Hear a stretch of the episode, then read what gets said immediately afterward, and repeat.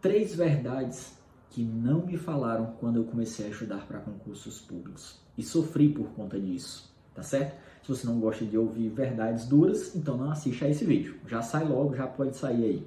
Se vai assistir e não me conhece, eu sou Bruno Bezerra, hoje exerço cargo de auditor fiscal da Receita Federal, mas já levei muita pancada como concurseiro e hoje estou aqui nesse canal para ajudá-la a chegar à sua tão sonhada aprovação também. Então vamos lá.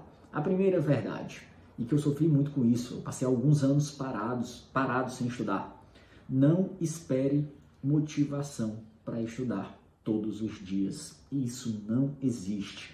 Geralmente, quando nós começamos um projeto, então quando você começar a estudar para concurso público, pode ser que você esteja empolgado, você esteja motivado. Mas no decorrer do tempo, essa motivação vai diminuindo.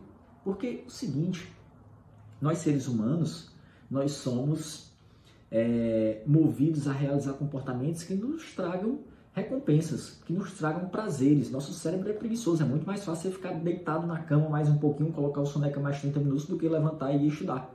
É muito melhor você ficar na rede social vendo a vida dos outros do que se sentar e ir estudar. É melhor você assistir a uma série na Netflix. Então, tem muitas coisas mais prazerosas.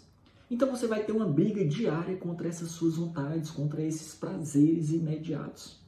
Não tem jeito, você não vai acordar todo domingo pela manhã morrendo de vontade de estudar raciocínio lógico, de estudar contabilidade. Não vai. O que vai continuar movendo você rumo à sua aprovação é a disciplina. E tem duas definições que eu gosto muito de disciplina.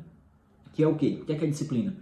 Primeira delas é você fazer o que precisa ser feito, mesmo quando você não está com vontade de fazer. Então, se num domingo de manhã você não está com um pingo de vontade de estudar, você, para ser disciplinado, você tem que se levantar e estudar, mesmo não estando com vontade de fazer aquilo. E a outra definição, a segunda que eu gosto de disciplina é o quê? Disciplina é você abrir mão de um prazer agora instantâneo, imediato, agora nesse momento, para você desfrutar de um prazer maior lá na frente. Então veja, quando você abre mão hoje de pequenos prazeres, como dormir um pouco mais, como ficar nas redes sociais, como assistir a uma série, como, às vezes como estar tá com a família, sair para se divertir com os amigos, para estudar, você está abrindo mão desses prazeres imediatos para desfrutar de um prazer maior lá na frente, que é a sua aprovação, tá certo? Segunda verdade que não me contaram é o que? Você não vai passar, não vai ser aprovado em concursos públicos começando do zero em três meses de estudo. Concurseiros imediatistas só levam pancada. Tem concurseiro que só começa a estudar quando sai edital vai na manada. E o que é que acontece? Esse cara vai ser atropelado por quem já vinha estudando, por quem já, por quem já vinha se preparando. Bruno, quer dizer que não tem ninguém que passe, que comece a estudar depois do edital? Só se essa pessoa tiver uma bagagem muito boa, ela já tem um, uma carga de estudo acumulado, aí ela está precisando só de retoques finais. Mas começando do zero, imagina meu caso, eu dentista, começando a estudar para qualquer concurso aí, faltando dois, três meses para a prova. Não dá, eu ia morrer de estudar, ia me dedicar muito durante aqueles dois, três meses, ia me cansar, ia levar uma pancada nos concursos e ia ficar frustrado. Eu estudei tanto, por que, que eu não passei? Porque você estudou foi muito pouco em comparação a outros que já vinham se preparando, que já vinham na batida. Então, concurseiros imediatistas que vivem apagando incêndio, correndo atrás de edital, sofrem dois problemas. Primeiro deles, se cansam porque em ritmo de edital você consegue render muito mais, você estuda, se você vem estudando 3, 4 horas por dia em ritmo de não edital, quando sai o edital você consegue estudar 4, 5, 6 horas, porque aquilo tem um prazo para acabar, então você acaba rendendo mais. Você não consegue ficar nesse limite esgulepando ali por um ano, dois anos. Não dá, é só naquele ritmo final. Então quem fica constantemente nesse ritmo acaba se cansando e de tanto levar pancadas se frustra e aí vai se desmotivando e acaba desistindo tá certo? Então comece a se preparar com antecedência. E o terceiro ponto que não te falam, a verdade que não te contam é o que? A sua vida vai piorar no início dos estudos para concurso público. Como assim, Bruno? O que, é que acontece?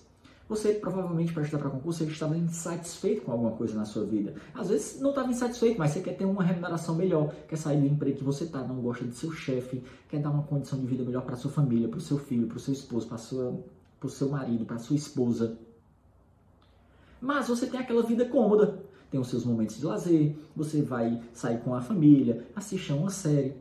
E o que, é que vai acontecer no início? Você ainda não está desfrutando daqueles benefícios que a aprovação vão te trazer, de uma remuneração melhor, estabilidade financeira, qualidade de vida. Mas em compensação, você tem menos tempo para fazer aquelas coisas prazerosas que você tinha. Você vai ter que renunciar a várias coisas para poder priorizar os estudos para concurso público. Você vai ter que arrumar tempo. Então, veja, você não está desfrutando daquelas coisas que virão quando você for aprovado e, consequentemente, está renunciando a algumas coisas boas que você fazia.